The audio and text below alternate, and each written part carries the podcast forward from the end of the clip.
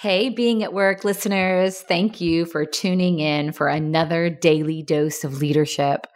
Over the next few weeks, my incredible colleague and dear friend, Amanda Aresis, is going to take over the daily doses each Tuesday. Amanda is the vice president of client experience at HRD, and you've likely heard her voice in past episodes. Amanda is the most well read leader I know. She is constantly reading and approaches life with an intense curiosity, always asking questions to learn more and go deeper. I'm so grateful for her leadership in our business and in my life, and I'm looking forward to learning from her in these messages each week. Check it out. If there is one thing I've learned as I think about the habits or activities that will help move us towards growth, it's that we need to engage in the things that keep us active, keep us engaged and thinking so that we can move towards repairing versus repeating.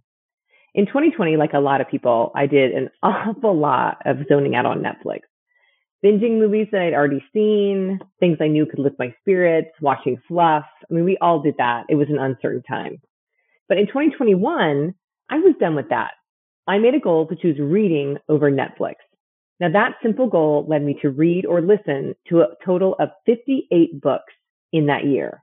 It also gave me the opportunity to really reflect on myself, my growth, my relationships, my work, who I am in all of the roles in my life, and to have some really uncomfortable moments that, in truth, led to personal growth for me.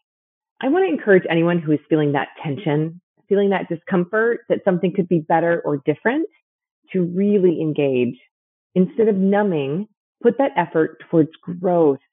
Go deeper by journaling, by meditating, reading, or listening. Each of these activities are anti zone out activities.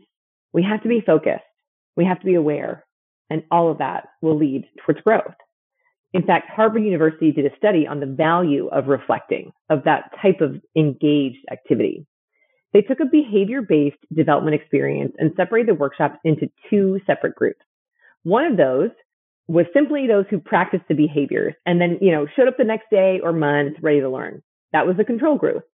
Another group not only engaged in those same activities, but also spent time reflecting as a part of their quote unquote homework. Can you guess which of those groups saw the most growth? I encourage you to think about what you can do to repair yourself, learn from your past behaviors, and move forward for a different result.